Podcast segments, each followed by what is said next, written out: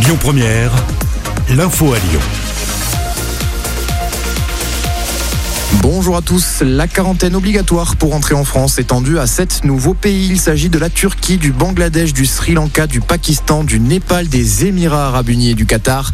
Cet isolement obligatoire de 10 jours était déjà imposé aux voyageurs arrivant de six pays, dont le Brésil et l'Inde, pour empêcher l'entrée des variantes du coronavirus sur le sol français.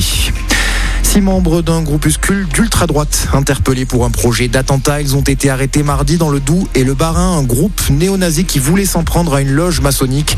Trois d'entre eux vont être présentés à un juge d'instruction en vue d'une éventuelle mise en examen pour association de malfaiteurs terroristes criminels. L'homme qui a brûlé vive son épouse mardi à Mérignac est lui mis en examen pour homicide volontaire sur conjoint. Le suspect âgé de 44 ans, déjà emprisonné pour violence conjugale, a attendu sa femme devant son logement. Il lui a tiré dessus à plusieurs reprises dans les jambes, puis l'a aspergé d'un liquide inflammable avant de l'immoler par le feu. Il a expliqué aux enquêteurs qu'il l'a suspecté d'avoir un amant.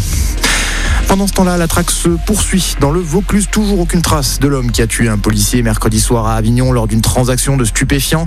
Ce matin, la garde à vue de la cliente qui était présente sur les lieux a été prolongée. Jean Castex a par ailleurs annoncé qu'une enveloppe de 10 millions d'euros serait débloquée pour renforcer la sécurité des commissariats. C'est une prise de parole redoutée au plus haut sommet de l'État. Selon le Parisien, une nouvelle tribune de militaires serait en préparation. Elle serait signée de façon anonyme par plusieurs centaines de militaires d'actifs. Ces valeurs actuelles qui devraient la publier dans les prochains jours. Le texte serait toutefois moins ambigu que le précédent qui avait fait polémique il y a presque deux semaines.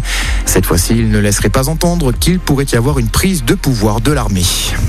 Et puis du basket pour finir, Strasbourg est en demi-finale de la Ligue des Champions. Le tournoi final se dispute en Russie. La SIG a sorti l'équipe espagnole de Tenerife hier. Elle affronte ce soir d'autres Espagnols, ceux de Burgos, tenant du titre. Voilà pour l'essentiel de l'actualité. Très bon après-midi à tous.